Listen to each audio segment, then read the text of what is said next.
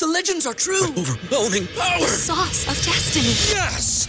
The most legendary sauce has arrived as McDonald's transforms into the anime world of WcDonald's. The greatest flavors unite in all new savory chili McDonald's sauce to make your 10-piece WcNuggets, fries, and Sprite ultra powerful. Unlock manga comics with every meal and sit down for a new anime short every week only at WcDonald's. Ba-da-ba-ba-ba, go! At participating McDonald's for a limited time while supplies last. At Parker, our purpose is simple. We want to make the world a better place by working more efficiently, by using more sustainable practices, by developing better technologies. We keep moving forward. With each new idea, innovation, and partnership, we're one step closer to fulfilling our purpose every single day. To find out more, visit parker.com/purpose. Parker, engineering your success.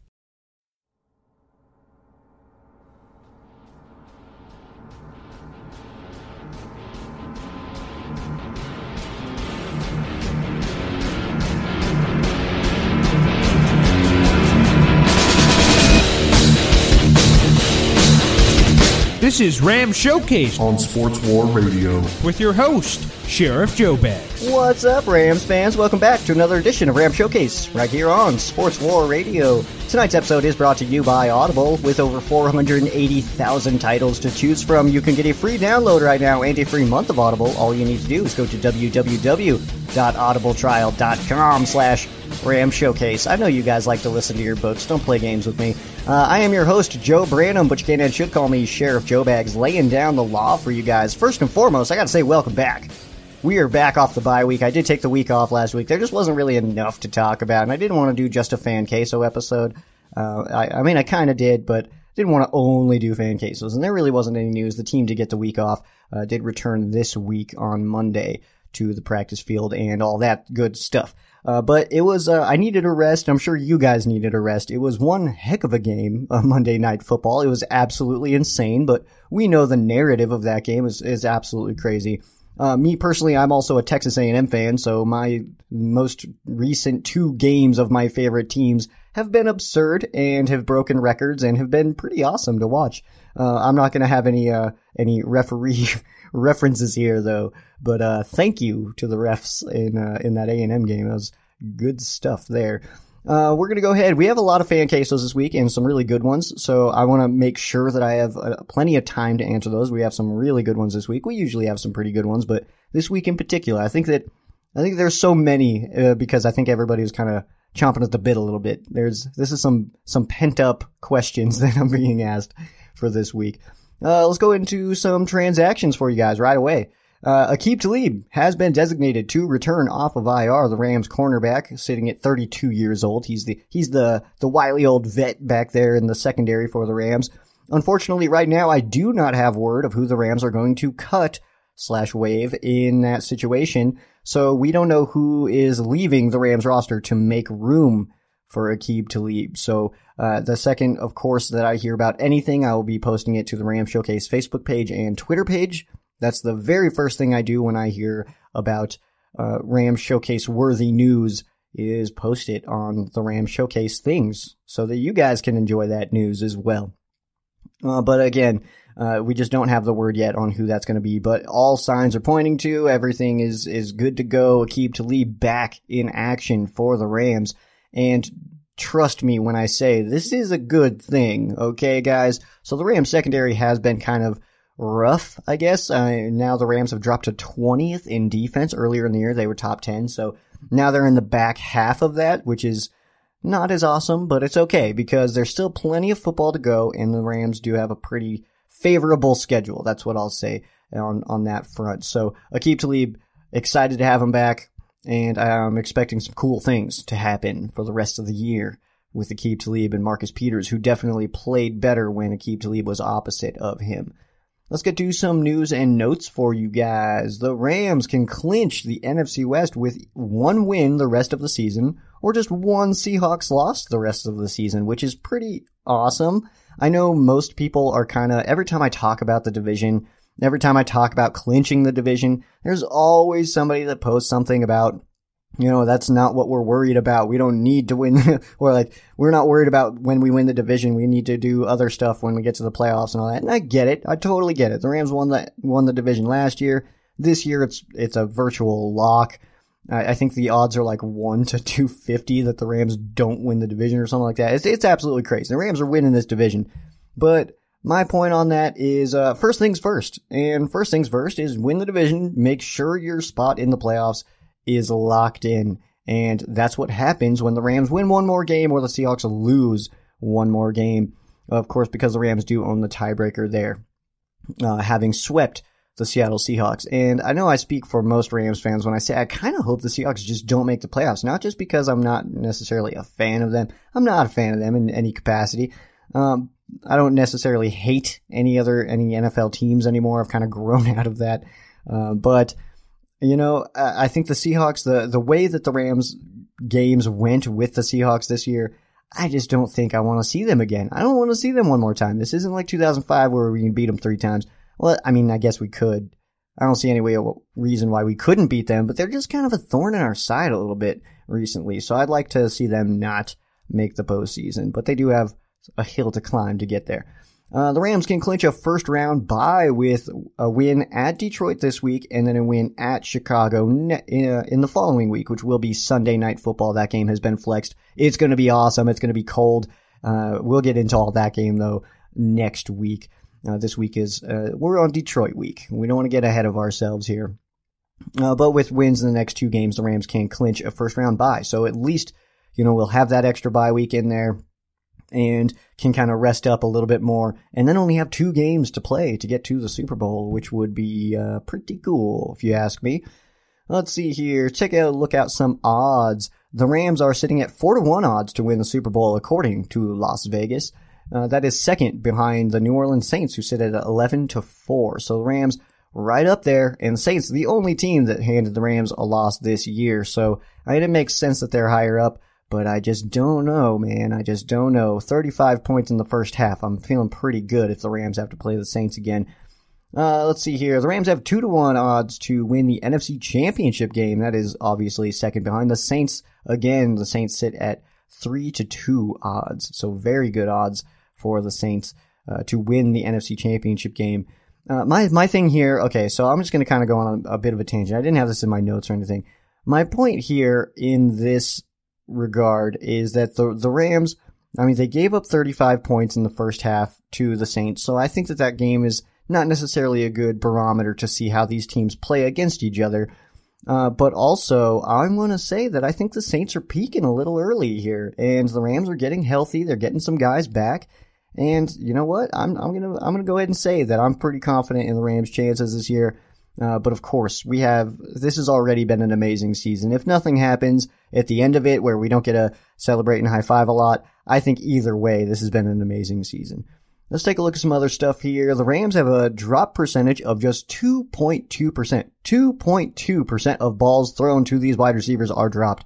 That leads the NFL. That is absolutely amazing, especially when you consider just a couple years ago, the Rams were always at the top of worst teams in dropped passes. So this is amazing news here at just 2.2%.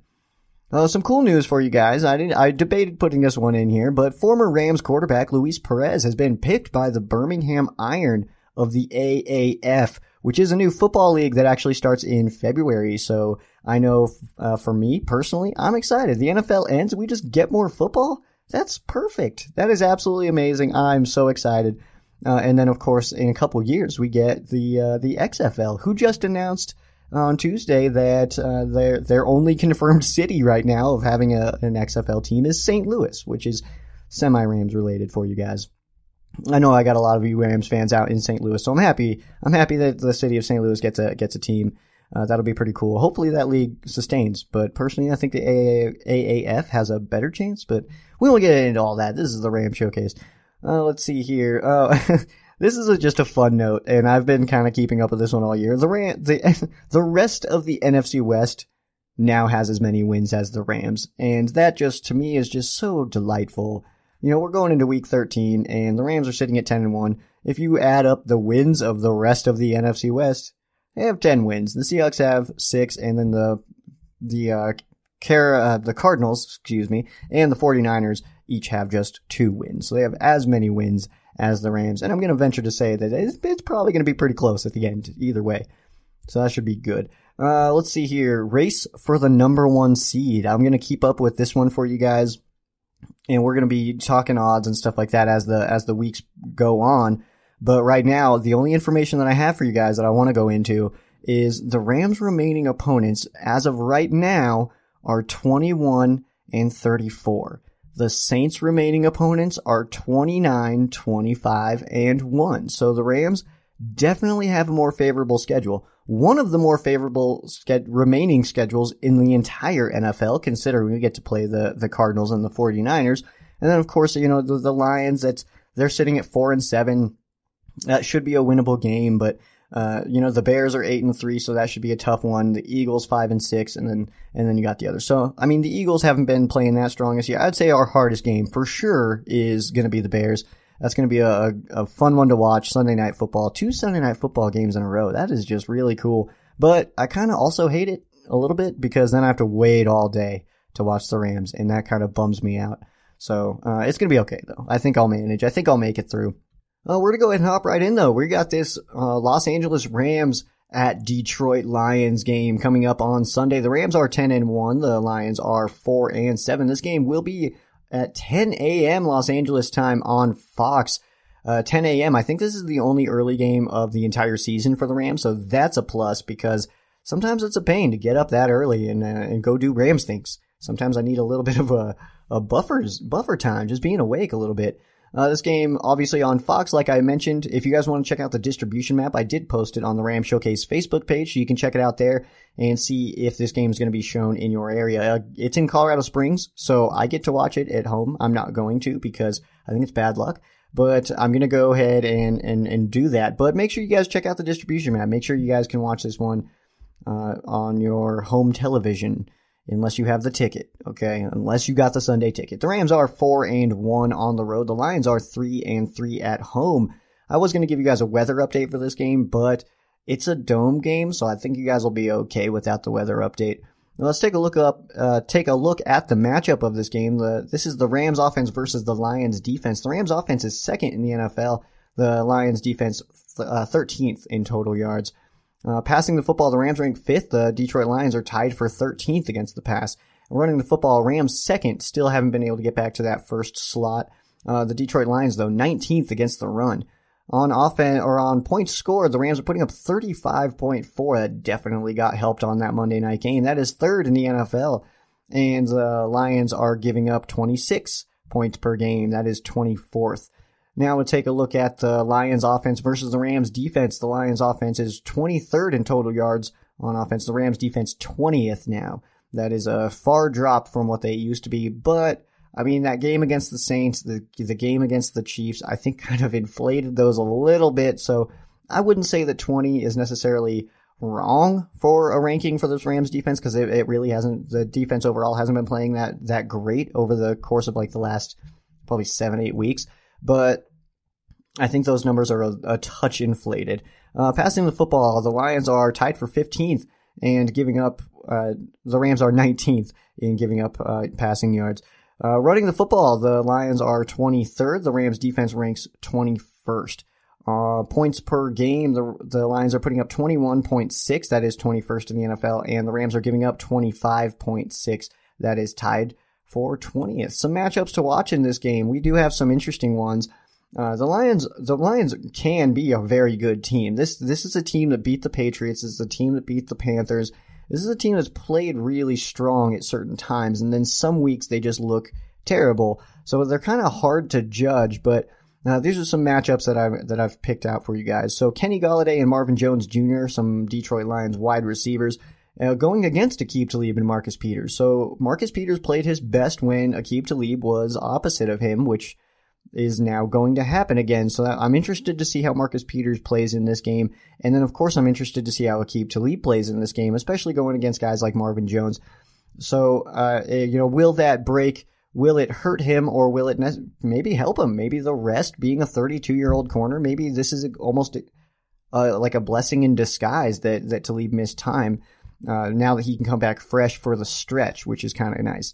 Uh, the Lions' in- interior offensive line, which is Frank Ragnow, Graham Glasgow, and Kenny Wiggins, and that's versus the Rams' defensive line, which we know is Aaron Donald, Michael Brockers, and Ndamukong Suh. So uh, this is going to be a very important matchup here because uh, Matt Stafford is pretty decent at throwing the ball on the run. So uh, not only are these guys going to be important, but that those edge rushers are going to be important. Samson Ebukam had an absolute breakout game against the Chiefs with two touchdowns, an interception, a sack, uh, and and of course he had the fumble recovery. Uh, amazing game for for Samson Ebukam. How is he going to respond after that game? How is he going to come into this game? And then of course Dante Fowler. I don't think he's necessarily found his groove yet in the Rams defense. So I'm looking forward to seeing what what Fowler and Ebukam do on, on the edges. But I think it's all going to start with Donald Brockers and Suh right in the middle. And then, of course, Andrew Whitworth, who we've seen give up a lot of pressures. He was the one that gave up the pressure that led to the, the Chiefs' defensive touchdown uh, when Goff fumbled the football and it was basically just handed to the Chiefs guy in the end zone there. But that's Andrew Whitworth, and, and you know he's he's a very good tackle, a very very smart player, but I, I think his his age is kind of catching up to him a little bit. And I know some fans don't like hearing that from me, but it's the truth. I think that his age really is kind of getting to him. So he'll be going up against Ezekiel Ansah, and so that one I'm kind of um, I'm interested to watch that matchup in particular is Ansah versus Whitworth, and I think that's going to be a very big matchup for this game, and especially for the Rams offense. And then, of course, we got Brandin Cooks versus Darius Slay. Brandin Cooks has slowly, since that Saints game, uh, this is something that I mentioned after that game, is how is Brandin Cooks going to respond after that game? You know, it looked like he was playing with a little bit more of an edge, playing against one of his former teams. And I wanted to see him do that in uh, in games that were not against his former teams, and he's been able to do that. He has responded really well. Darius Slay, obviously an amazing corner. So I'm interested to see this matchup as well. I think it's going to be a good one to watch.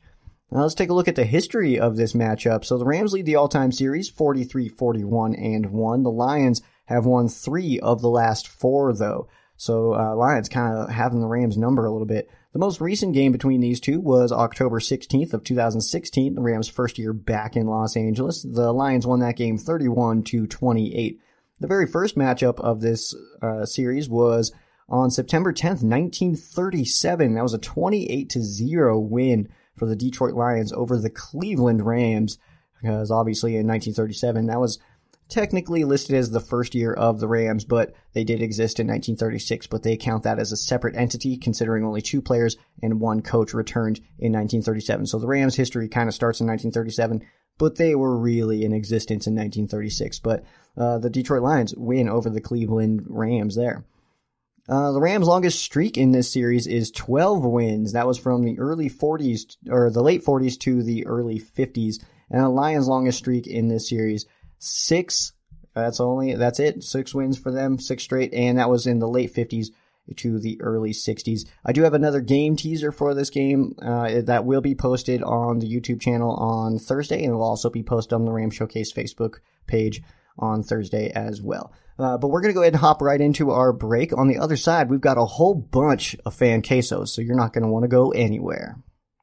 For the latest news, player updates, and information, go to Elite NFC West. The team at Elite brings a mixture of personalities to the table. With Smitty's live Q&As, you get the chance to have your football questions personally answered right there on the spot, as well as throw down with some of the most knowledgeable admins of each team in the West. From video blogs to stats, prediction, historical facts, and yes, even trash talk.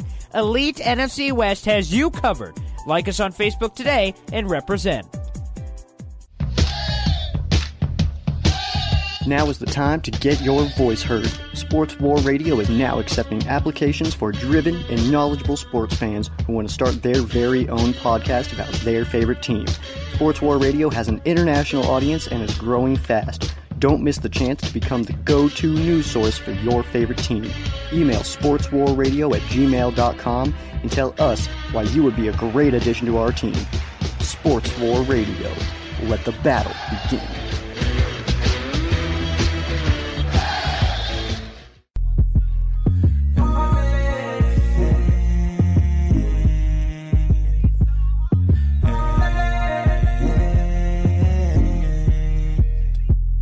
This program is simulcast on WRPR Rat Pack Radio. Go to ratpacksports.com for more information.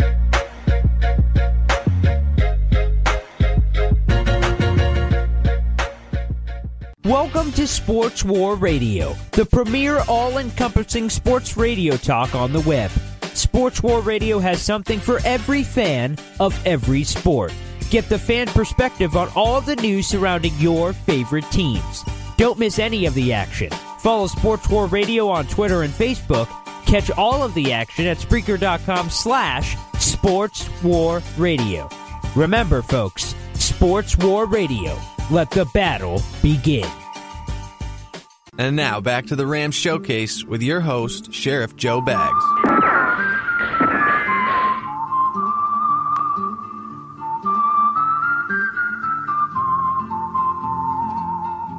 And welcome back to Ram Showcase right here on Sports War Radio. We're going to get into our fan quesos, but first I wanted to remind you guys if you guys ha- are not following Ram Showcase on on social media, then first of all, what are you doing? Second of all, it's at Ram Showcase on Instagram and Twitter, facebook.com slash Ram Showcase. So make sure you guys go do it. You know, just do it. It's not that hard. And you get some really awesome Rams information, so make sure you guys do it. Uh, we got some fan quesos though. That's the second half, and it, that's usually the second half. So we're gonna hop right in. These uh, this one comes from John. John wants to know name uh, name two or more positives and two or more negatives that stood out in the Rams Chiefs game. So I think one major positive that I'm going to take away from this one is the clutchness of this offense and how they were able to just respond seemingly at will. Like it just seemed like anytime they needed to score, they needed to put up some points, they just went down the field and did it. And that was absolutely amazing. Also, another positive, I'm going to say the takeaways on the defensive side. Of course, the Rams did give up a lot of points. 51 points is a lot. Uh, but those takeaways were absolutely huge. I think that that was, I mean, of course you take away the takeaways and I mean, who knows what the Chiefs put up on us. So yeah, it's a lot of points that the Rams gave up, but they did what they needed to in the most important situations. You know, in the last two Chiefs drives were ended with interceptions. That's perfect. That's absolutely amazing. So, uh, one thing that I've noticed over, you know, this, this season is when the Rams defense needs to step up and needs to do it and needs to stop a team, they're able to. And that's amazing. So, um, I would say the only game that that didn't happen is the Saints game, but, uh, overall, I think every time they've really just needed to close out the game, they've been able to do that, and that's great. Uh, some negatives. The Rams gave up 51 points. That's too many points. I'll say that. That's way too many. It's, it's cool. It was a fun game, but how about we not do that again? All right. I'm just going to put it out there. Let's not do that again. If the Rams and Chiefs played, you know, six more times in like a seven game series, I don't know if the if the Rams could could keep doing that, but at the same time, I don't know if the Chiefs could keep doing that. So it's kind of an interesting one, but I would say there's just way too many points that were given up. And then uh, also in this game, I would say that a negative would be the offensive line play. Uh, and it's not that they even played bad because they really didn't. But in crucial situations, there were some mistakes uh, and some pressures given up on Jared Goff, uh, especially early. There was some weird times there where there's just no one open and, and he just was under pressure. So, so I would say that those are, are my, my two negatives. I'm not going to go too crazy on negatives. I don't want to give you too many negatives because this is, uh, this is not a Rams bashing show. So, uh, yeah, but, uh, thanks for your question, John. I really appreciate that one. That was a, that was a good one. It seems like a long time ago, but that is the Rams' most recent game. So, uh, let's take a look at this one here. Uh, Gary wants to know, do you think uh, going into the future, Corey Littleton is better suited to play outside linebacker? No, I am actually, I'm one of the, the weirdos apparently that thinks that Corey Littleton is absolutely an inside linebacker. I think, uh, you know, I keep hearing this. I keep hearing Corey Littleton needs to be put outside. The guy that I would put outside is Mark Barron. I, I think that he's just his body type. I think his play style. I think he's more suited to play on the outside. Corey Littleton is absolutely, in, in my mind, he is 100% a middle linebacker.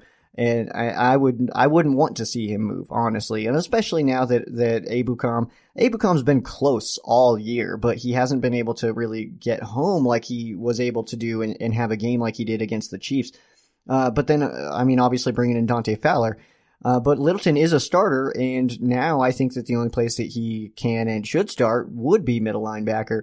Uh, not only do I think that he's just suited for better suited for middle linebacker, but I think in our defense he's better suited uh, as a middle linebacker. Uh, Lisa wants to know. I just wanted to know how you ended up becoming a Rams fan and not a Broncos fan. Love this question, Lisa. Uh, this one actually has been asked uh, a couple of times over over the course of the Rams showcase lifespan, uh, which is which is like almost three years old now. So we're not yet a kindergartner, but we're getting there. Uh, but actually, it's it's kind of a cool story. I actually I'll go into it not too crazy for you guys. I'll give you a good understanding here. So basically, what happened? Uh, I was wicked young because I mean I was born in 1991, so I was wicked young, and my dad took me to the uh, San Diego State at Air Force game. Air Force Academy, of course, is out in Colorado Springs. It's where the the Rams practiced the the week leading up to the Chiefs game. Uh, and I went to that game, and, and, I the entire time he just kept talking about Marshall Faulk. He's like, "We got to see this guy, Marshall Faulk. He's incredible, all this stuff." And and uh, lo and behold, I mean, he was incredible. I mean, I give, credit to my dad there. He he called it. Marshall Faulk is amazing. Uh, but that's kind of where it started. That uh, Marshall Faulk was the first football player's name. Well, second football player's name I ever knew. The first was Junior Seau. That was my dad's favorite player. He's a Chargers fan. Uh, and honestly, part of not being a Broncos fan is the Broncos fans. I don't mind the Broncos. I don't, like I said earlier, I don't really hate any NFL teams anymore. Uh, but Bronco fans kind of drove me nuts growing up. You know, it didn't matter what was going on, uh, how good or bad they were.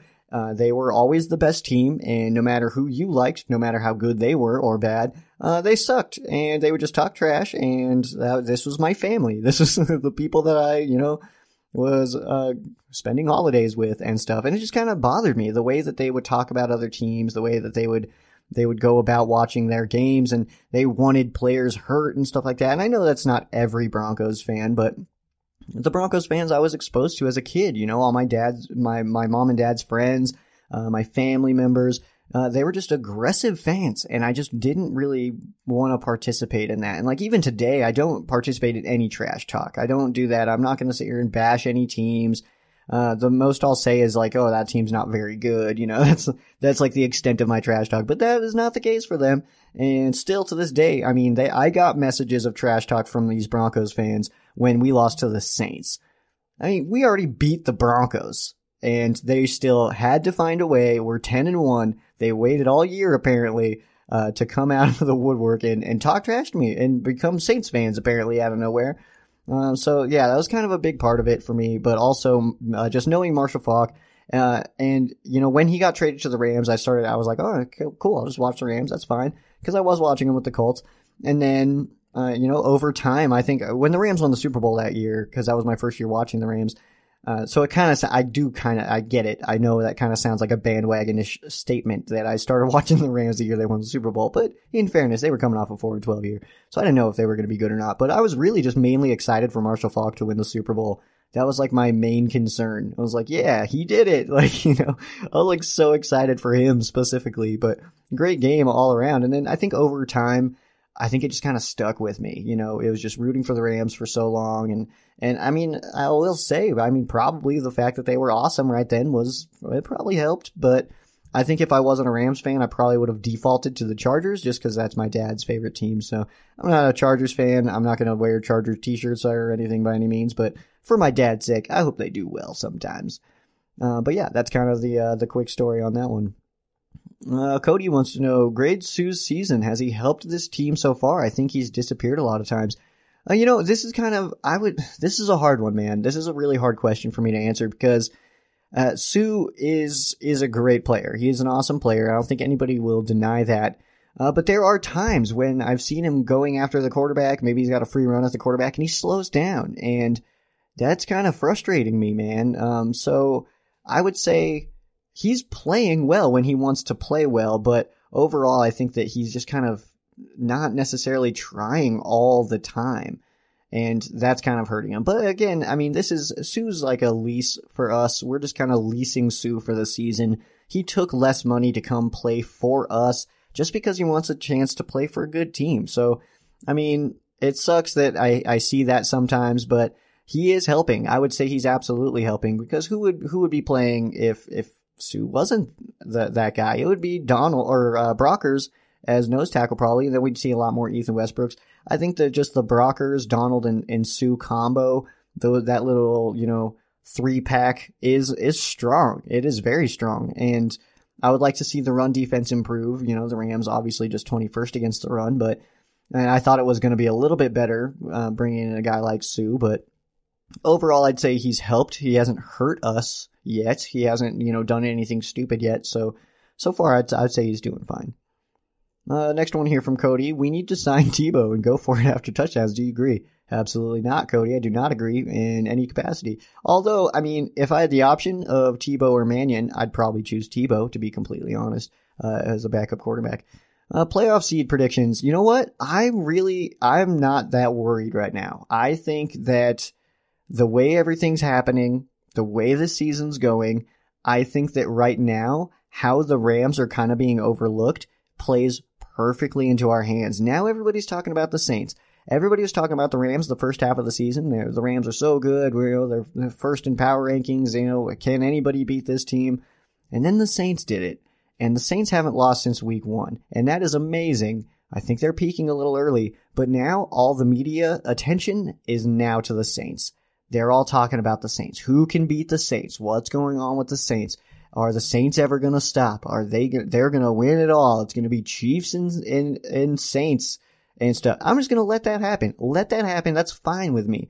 I, that doesn't bother me like it does some fans. I, I don't want that kind of attention on my team. That's fine. Just talk about the Saints.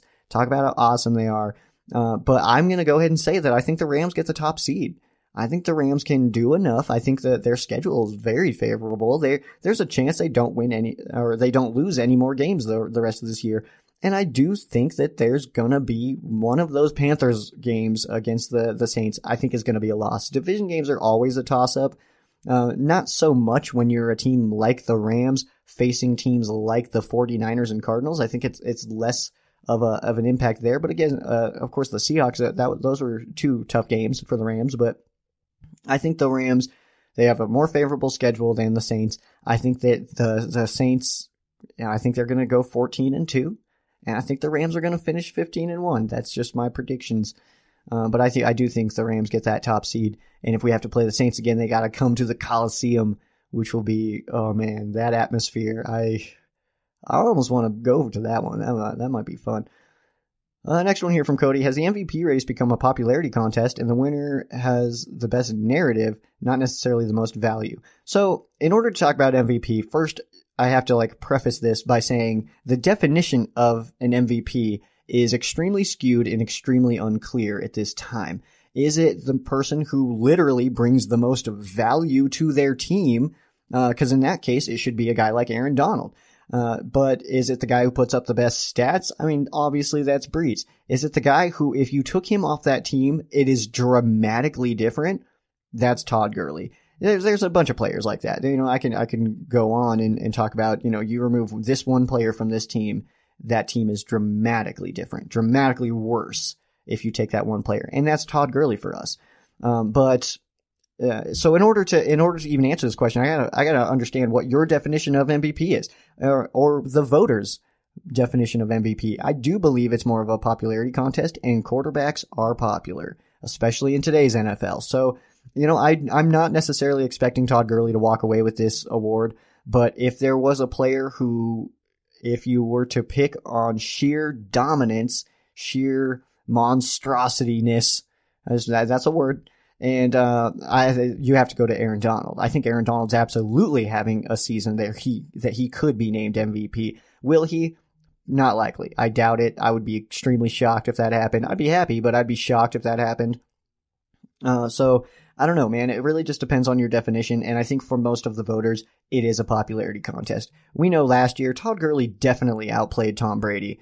And the votes, Todd Gurley got two, two votes to like 48 or however many votes there is. I think there's 50 people that vote, but it two votes for Todd Gurley. He clearly outplayed uh, Tom Brady last year. So yeah, it's kind of a popularity contest, but whatever. You know, it's it's cool. I'm not too too concerned about it, but it does kind of bother me a little bit that, that Gurley got two votes last year. I understand losing, but two votes, only two people were like, yeah, Todd Gurley's a monster. I just, I, I disagree with that. Let's see here. Uh, Cody wants to know: Can we beat New Orleans in the dome in the playoffs? So. That's a good question, man. I think we can. I think absolutely we can. The Rams let up 35 points in the first half, absolutely dominated the Saints in the second half, and I think that that's kind of what the Rams would go into as far as game plan wise. They would go in with that that kind of mindset, and especially this is the only team the Rams have lost to right now. So if the Rams do end up playing the Saints and say that is their only loss on the season, you know they're going to want to win that game. And I would be really bummed if the Rams go to the preseason, go to, to New Orleans in the preseason lose, go to New Orleans in the regular season and lose, and go to the, to New Orleans in the postseason and lose. That would drive me up a wall, 100%. And that would, that would drive me crazy. And I don't think for the, the whole summer I would get over that. So hopefully the Rams could do that. But I think, I think the Rams can beat the Saints. I absolutely do. I think we have the personnel to do it. And I, it, I think going into the, the first game we played with them, I think we just had a poor first half game plan, which has been kind of a common theme, especially on the defensive side, which I'm not stoked on, but I think we absolutely have the firepower to beat the Saints in the dome in the playoffs. Uh, let's see here. Cody wants to know also. Cody loading it up. Nice, man. Thank you. Uh, if we had if we had beat the Saints, would everybody still be saying the Saints are on another level? Because Colin Cowherd, for example, specifically said the Saints are on another level than everybody, and I disagree. I think the Saints and Rams are very close, almost one A, one B. Um, you know, I, am actually a fan of Colin Cowherd. I, I watch his show. I definitely respect that guy. Some of the things he says, I'm like, oh, okay, Colin, now relax. But you know, this is actually the same exact things he was saying about the Rams, like in like week seven, week eight, you know, that kind of stuff. So I'm not too concerned about it. Uh, but I do think that if we would have beat beat the Saints, then I, obviously this is we would still be the team being talked about uh, by everybody. Everybody would still be be saying how awesome the Rams are, and especially, I mean, if we beat the Saints, we're 11 and one or 11 and 0 right now. So that's some pretty cool stuff. But yeah, I'd say these teams are pretty close, and I would even put the Chiefs in there. I think that no matter what your top three looks like as far as specifics, if it's not the the, the Rams, Saints, and Chiefs, you're wrong. You're 100% wrong if, it, if your top three is not including the Rams, Chiefs, and the Saints. I think any number and any one of those teams could be the first. I think any any one of those teams could be the second and the third. So any order you put them in, I think that's that's fine. I think that's totally fair. I could even if you put the Rams at three, I, I, that's fine. I totally understand it. Yeah, the Saints are awesome. The Chiefs are awesome, and we beat them at home, especially in a weird week where we're supposed to play that game in Mexico. The the the Rams have beat the Chiefs, so I mean, yeah, it's a weird week and everything, but we beat them. So I think it's fair to put the the Rams above the Chiefs. I think it's fair to put the Rams above the Saints, considering our second half in that game, head to head. But of course, the Saints won that game, so obviously I'm not surprised to see them ahead. So I don't know. It's kind of hard to explain.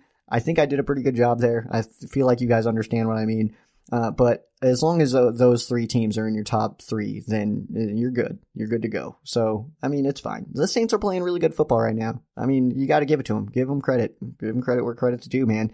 I mean, they did beat the Eagles, but a lot of teams beat the Eagles this year, so whatever. Uh, next one here from Cody. Who's the biggest threat to the Rams other than the Saints? Most people seem to think it's the Bears. Uh, Bears are a solid team, very solid team. Uh, but I would say there's there's probably like a, a team that we're not really thinking about right now that is like that just has the perfect game plan against the Rams, and it might be a team like I'm trying to think of a team we haven't played yet. Uh, it, I mean, very well could be the Bears. I, I I'm definitely not necessarily concerned about that game. I'm intrigued by that game because I think in that game specifically, I think everything the Bears do really well the Rams struggle against. So I think that that is a game that is going to be we, we're going to need to do some things we haven't seen yet this year in order to come out with a win. Uh, but yeah, I think the Bears is uh, uh on our schedule. I would say the Bears is is the the craziest game we have. Not even just because of their record, by the way. It's just because they're a good team.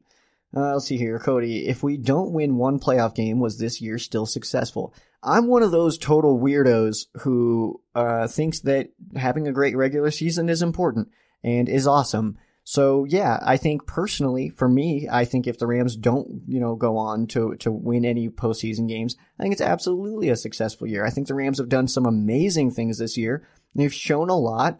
Um, you know, they've they've gotten young players to to produce, you know, these insane stat lines, and it's, it's just fun right now. So, I mean, football in its most basic essence is entertainment, and are you not entertained by a 10 and 1 season right now? I mean, if the Rams go 15 and 1, I'm entertained. And that's really the purpose of football is to entertain us. So, you know, I think either way, this is a, a successful season. I don't think that the Rams are just going to lose in the playoffs, like, you know, one and done like last year, but uh, I think that everybody puts a little too much on the rings and you don't win the ring, you know, you're not the best. You know, everybody likes to point to to Tom Brady being the GOAT because he has the rings. Well, I mean, he's, yeah, he's got the rings. That's awesome. But I think Drew Brees and Aaron Rodgers are better quarterbacks than him. They've only got one. So, uh, it kind of just depends. And for all those people that say that are listening to me right now, literally right now saying, what are you talking about, Joe? Like, obviously the rings is what matters. That's what's important. Well, where's Eric Dickerson's? Is he not now one of the greatest running backs of all time because he doesn't have a ring? I disagree with that. Absolutely. I think if you look at, you know, his, his first two seasons, his first two amazing seasons, one of those where he broke the single season rushing yard record, I think that alone, I mean, if you, if you only count rings, then that record doesn't matter. Then none of this matters. Then what am I doing here right now? Talking to you guys, talking about the Rams and the Lions matchup in week 13. Then that game doesn't even matter because the Rams are going to go to the playoffs. And if regular season doesn't matter at all, why is this game, why are you listening to me? Why are you going to watch this game? Because the Rams are going to go to the playoffs. Why don't you just wait, take the month off, and come back in January and check out the Rams there. And I just don't think that's the way it is. I think the the the entire season in every aspect of it is amazing. I love the combine, I love the draft, I love training camp news when that comes up. I love the free agency period. I like preseason, I like the regular season, I like the postseason. I like all of it. I'm just a big football fan. I don't think that the postseason is the only thing that matters. Um, so yeah, I hope that made sense to you. Let's see here. Uh, next one here from Cody. Rams Pro Bowl predictions. I'm gonna say Goff gets in, Gurley gets in. I think Andrew Whitworth and Austin Blythe get in on the offensive line, and Roger Saffold. I think those are those three are kind of like locks. Andrew Whitworth probably having I don't want to say his worst season, but one of his worst seasons so far this year. Uh, and if this is one of his worst seasons, you can just imagine how good he's been for most of his career. He's absolutely amazing. Uh, but I would say if there's going to be one guy on the offensive line that's left out, I would have to say it's Sullivan. He's not really playing uh, amazing. He's playing very well, playing at a high level, but he's not playing at that elite level. Uh, and then of course you got you got Don- Donald is going to go for sure. Uh, I would say uh, maybe John Johnson. I think John Johnson can make it. Uh, Johnny Hekker, he because he's the best punter in the league. Um, yeah, I mean, it's going to be a pretty solid showing for, for the Rams at the Pro Bowl, but hopefully they don't have to play that game. So fingers crossed. Let's see here. Rams yearly awards contenders this year. This one's from Cody as well.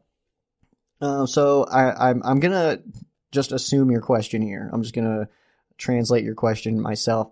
Uh, so you say Rams yearly awards contenders this year. So I'm going to go with NFL awards. I think that uh, as far as the MVP race, I think that might slip away from the Rams this year, and that's okay. I think that might go to Drew Brees, and that's fine. I think Coach of the Year, I think you have to give it to Sean McVay again. I think your Offensive Player of the Year could potentially go to Gurley, uh, but I also think that Goff would be in that conversation as well. And right now, I think I'd put Goff ahead of Gurley. Uh, let's see here. Uh, defensive player of the year, I think it has to be Aaron Donald. If there's going to be anybody that, that kind of steps in and takes that away from him, I think it'd be Khalil Mack. Um, overall, though, I think that one's pretty safe. I think that that one's gonna go to Aaron Donald, and he'll be back to back winner for that one. But I think that's that. I think that's, that's. I mean, how many awards even are there? I think.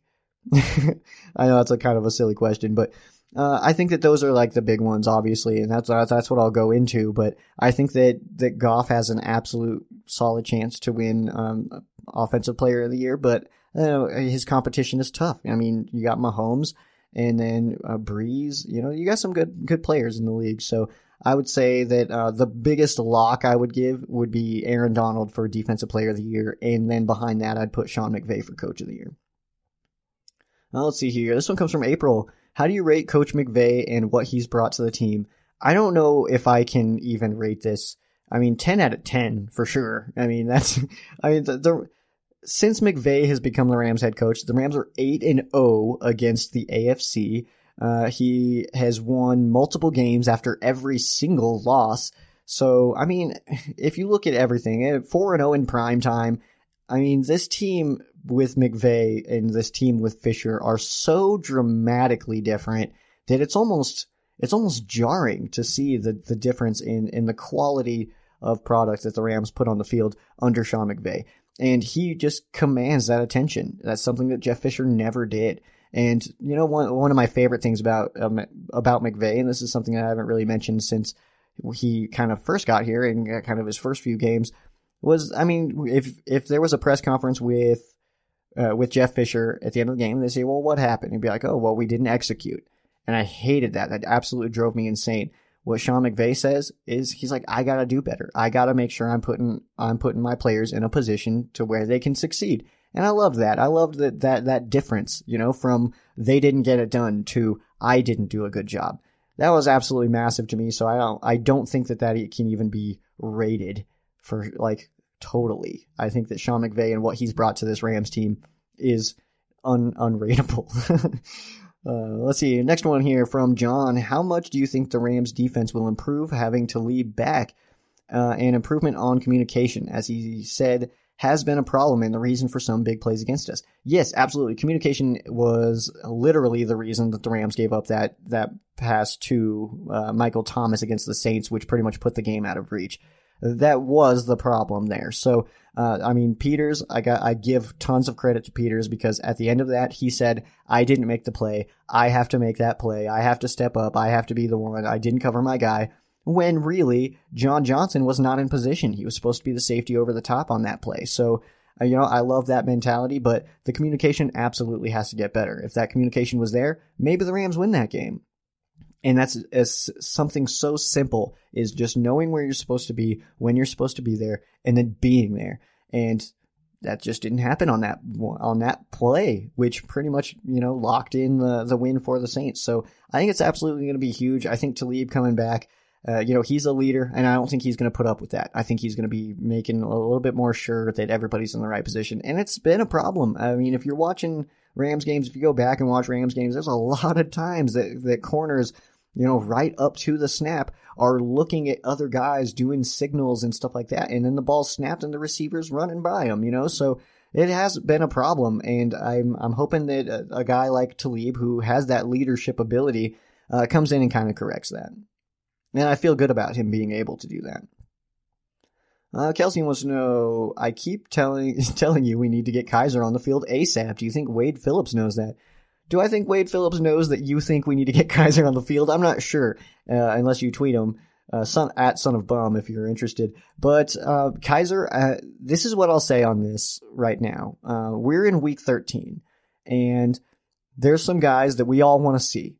We want to see Kiser. We want to see. I want to see John Kelly. Uh, we have a lot of people that want to see Obo, uh, Okoronkwo. So there's a lot of guys out there that we're that we're interested to to watch play. But we're in week 13 right now. If the Rams coaches were really itching to get these guys on the field, it would have happened by now. So I think that this is kind of one of those situations where, yes, understand, I understand personally why I would like to see Kiser and why you would like to see Kiser. I understand why I'd like to see John Kelly. I'd like, I'd like to see o- o- Obo out there as well. But if the Rams coaches aren't itching to get these guys on the field, then I'm not necessarily concerned about it. They are like, this is just a new regime. And kind of like I mentioned with the whole Fisher and, and McVay thing, you know, when Fisher would make decisions, it was kind of like, what? Okay, guy, like, I don't know about this. But when McVay makes decisions, even if I don't necessarily agree with them, it's like, okay, well, let's see what happens. Let's see where this goes. So I trust this. I, I just trust this regime a little bit more than I have in the past. So that's what I'll tell you to do as well, Kelsey. Just trust, trust the, trust what McVay and, and Phillips and, and, and company are doing. Uh, these next few come from Jay. Welcome back to the to the Quesos, Jay. It's been a while, man. Uh, so first one here: Who else may have a legitimate uh, legitimate claim to the Defensive Player of the Year award besides Aaron Donald? And that's Khalil Mack. Khalil Mack's having an amazing season, and I think he kind of came into the season with something to prove, especially after that trade. He's like, you know what? I wanted this money from you guys. You guys refused to give it to me. I'm going to show you exactly why you should have paid me. And I think he's doing that. I think he's absolutely doing that. And people are still making fun of Jon Gruden for that trade. So I think it's, I think that's clear. but I would say Khalil Mack definitely is in that conversation. Uh, number two here from Jay. Rank the three most important Rams to close the season and throughout the playoffs for us to win it all. I'm going to go with, on the defensive side, I'm going with Aqib Talib. Aqib Talib is, I think that, you know, that veteran leadership, uh, not only that, but he is a talented corner, even at 32 years old.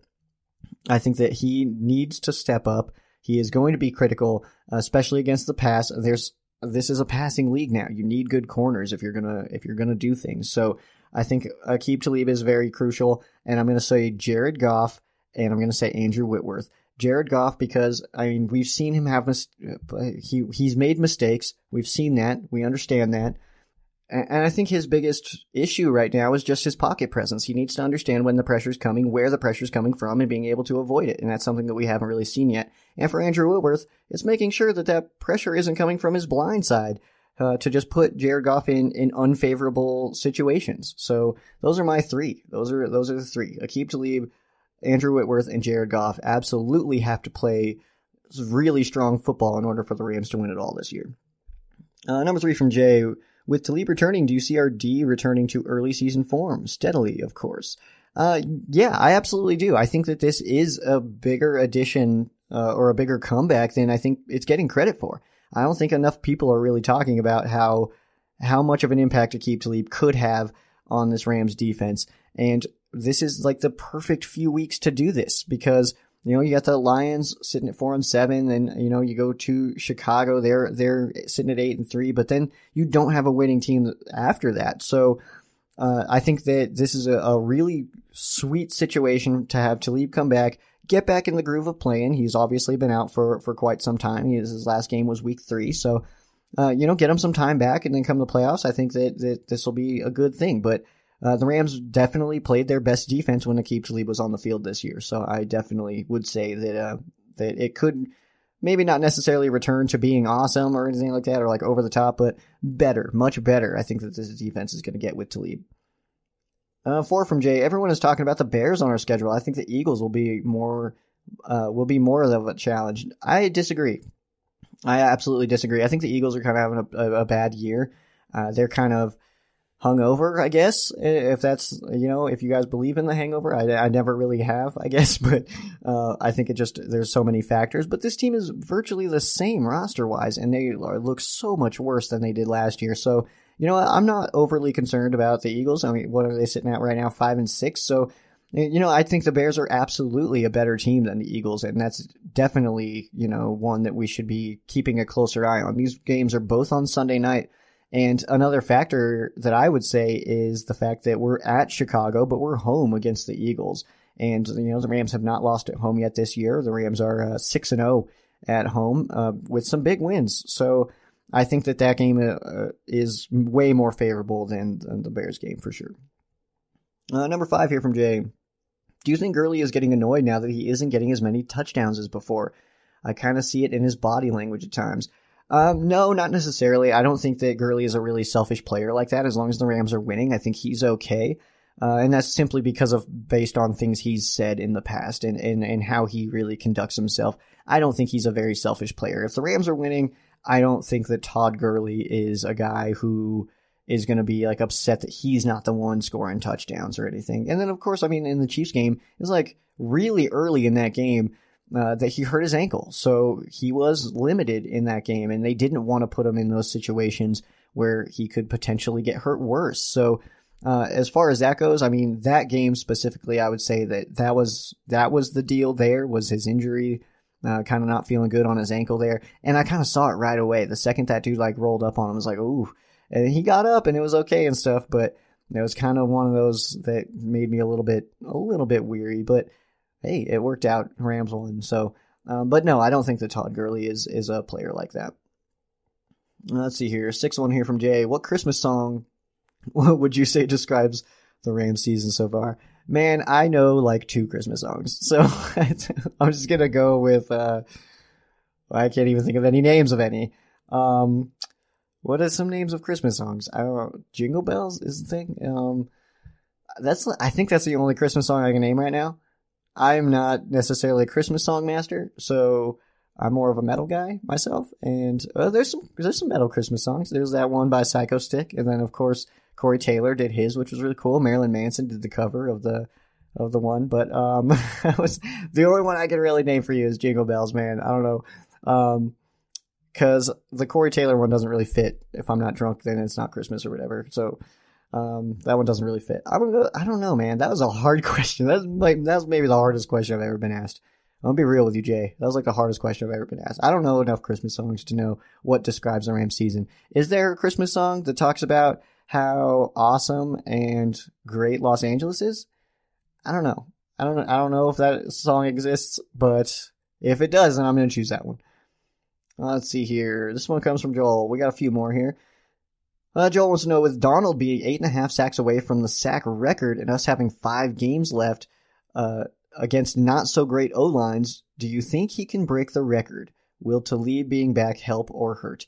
So I think those are unrelated. First of all, I'm just going to say that, and um, I think that Donald definitely has a chance to do it. And the, the, the Rams do play against some pretty bad O lines. I mean, I know that the Cardinals is the 32nd. I don't know about the rankings of everybody else, uh, but I do know the Cardinals are 32nd. They, they he could get three there, three there, and then he only needs five and a half in the other couple games. So, or the other four games. So, I mean, that's not too crazy. So, I think it's possible. I'm not kind of, I'm kind of not banking on it right now because I mean, he's, he's double teamed 72% of his defensive snaps, which is absolutely absurd and way more than anybody else gets double teamed. So, uh, I think that that kind of hurts him there. Uh, maybe these are related, Joel. Maybe maybe I'm maybe I'm being a jerk here. So Will Talib being being back help or hurt? I think as far as Donald goes, I think it could help. You know, if if if the quarterback's having to hold the ball a little bit longer.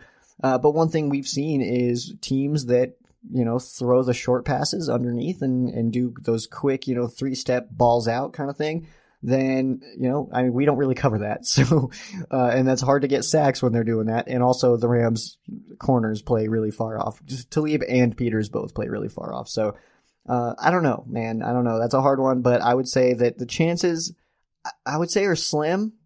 But it's also Aaron Donald, so who knows, man? This guy he may just come in and absolutely dominate everybody and just and just own the record, which would be cool from a from a defensive tackle especially on a guy who was, you know, 13th overall, and a lot of teams passing on him because of his size. And lo and behold, that's like his biggest advantage is his size, and because he's built like a friggin' tank, so that helps too. Uh, Alex wants to know uh, who will lose first, Rams or Saints. I think the Saints are going to lose first, man. I really do. I think that. I think that the Saints, you know, they have they have the Steelers. I mean, they're at home for that game. That's going to be a tough one still, though. I don't think enough people are giving the Dallas Cowboys defense a chance against the Saints offense. I mean, they're third in points, seventh in, in yards. Uh, Dallas is defensively. I think that there's a chance the, the Saints lose on Thursday. And then, of course, they got two games against the Panthers still, and then a game against the Steelers. These are very good teams. And those two games against the Panthers, I mean, yeah, the Panthers didn't look amazing against the Seahawks, but, uh, but they're a division team, and they're a good team still. And I think that that's going to be two tough games. And it's, I believe it's, um, I want to say that they have the, the Panthers, then the Steelers, and then the Panthers again. That's a rough stretch right there, man. So I think the Saints absolutely are going to lose at least one more game. Uh, if the Rams do or not, I'm not really sure. Uh, if I had to pick one that the Rams are going to lose, I would say it's probably going to be the Bears, but I don't know. I, I, I, think that we can win that game, so I don't know. Uh, but I would say if one of these teams is going to lose a game, it's going to be the Saints. Boom. Uh, Ian wants to know: uh, Do the Rams need home field in the playoffs, or can they pull one out in in New Orleans if they meet in the NFC title game? So, pretty similar question. I think everybody's kind of worried about this. Uh, is if the Rams have to play the Saints again in New Orleans. I think that the Rams can do it, man. I absolutely do. You know, 35 points in the first half. I'll keep saying the same thing. 35 points in the first half and absolutely shut them down in the second half. You take away a blown coverage touchdown, and the Rams only gave up three points to the Saints in the second half. That is absolutely huge, and I, I don't think the the Rams are getting enough credit in that matchup, especially when you look at how that game was played. The Rams' defense just really wasn't, basically didn't exist in the first half. Uh, you know, kind of bowed up there at the the end of the first half, uh, where the Rams were able to kind of do a couple things, but you know the second half was a, it was a different ball game, and I think the Rams clearly outplayed the Saints there, and you know, you take away that first half, and who knows what happens? You you even up the first half, or even just take like one touchdown away from the Saints in that first half, and that's a very, very different ball game and probably a different outcome. I think the Rams can do it. And once the playoffs start, I all bets are off, man. You, can't just look at statistics and matchups and and stuff like that to to guess a playoff game. They're impossible, man. Yet, like the Rams were way better than the Falcons last year, but lost at home to the Falcons in the playoffs. Uh, so, I mean, you got to look at so many different aspects, but the one thing that you cannot measure that uh, any statistic cannot portray is your will to win and, you know, that kind of intangible uh, part of it. And I think that the Rams in the playoffs this year, I I just I I just kind of have a weird feeling that once it gets to the playoffs, I think the Rams are gonna are gonna do really good things. That's that's what I'll say. Uh, Kelsey wants to know: Will Obo ever get on the field? You know, I actually I I don't want to like spoil anything. I also don't want to get anybody's hopes up, but I'm like pretty sure Obo is to play this weekend against the Lions. And there was the reason I think this is because there was a very quick, very quick conversation on Twitter uh, between JB Long and Myles Simmons that I was kind of following, and there was some Obo talk, and that's all I'll say. But maybe we could see Obo this weekend. Uh, this last one here comes from Frank. Grade Lamarcus Joyner on his performance this year. I gave him a seven out of ten. You, you know, Lamarcus Joyner. I would say that so far his his season has not necessarily been uh been his best, uh, but you know I think he's still much better at safety than he ever was at corner. Uh, safety is what he played at FSU in college, and then of course we we made him a corner. He was a, a nickel back for us and he was decent there, but I think he really stepped it up to a new level uh, when he went to safety, when he went to the free safety position, which is where he's at now. And I think I think he's playing fine. I don't really I I wouldn't say there's anything uh, particular about Lamarcus Joyner specifically that I would say he's not doing a good job. Um, there is some communication issues, but that's not Joyner specific. That's Johnson. That's that's Peters. That's Joyner. Um, that's Hill. That's a lot of guys in the secondary that have had some communication issues, so I'm not going to pinpoint Joyner on that one. So if I had to give him, you know, a grade out of ten, uh, I would, I would maybe give him a seven, like you. I would, I, I think that that's about right because uh, he's not necessarily blowing up everything like he was last year, uh, but I wouldn't say that he's playing poorly by any means.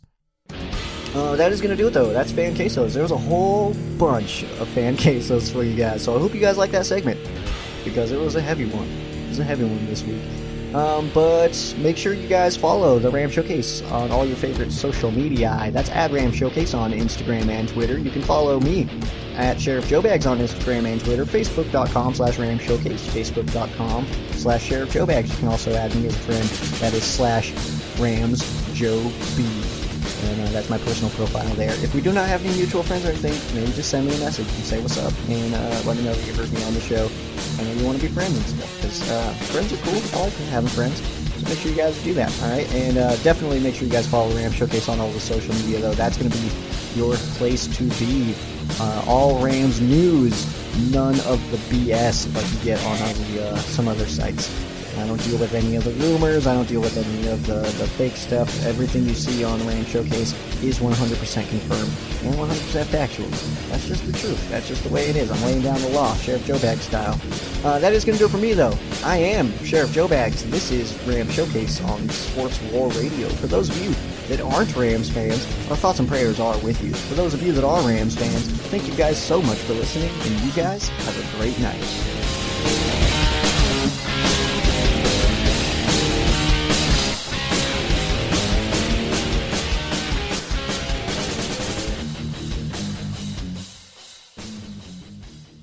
At Parker, our purpose is simple. We want to make the world a better place by working more efficiently, by using more sustainable practices, by developing better technologies. We keep moving forward. With each new idea, innovation, and partnership, we're one step closer to fulfilling our purpose every single day. To find out more, visit parker.com/purpose. Parker, engineering your success. Say goodbye to your credit card rewards. Greedy corporate mega stores, led by Walmart and Target, are pushing for a law in Congress to take away your hard earned cash back and travel points to line their pockets. The Durbin Marshall credit card bill would enact harmful credit card routing mandates that would end credit card rewards as we know it. If you love your credit card rewards, tell your lawmakers hands off my rewards. Tell them to oppose the Durbin Marshall credit card bill.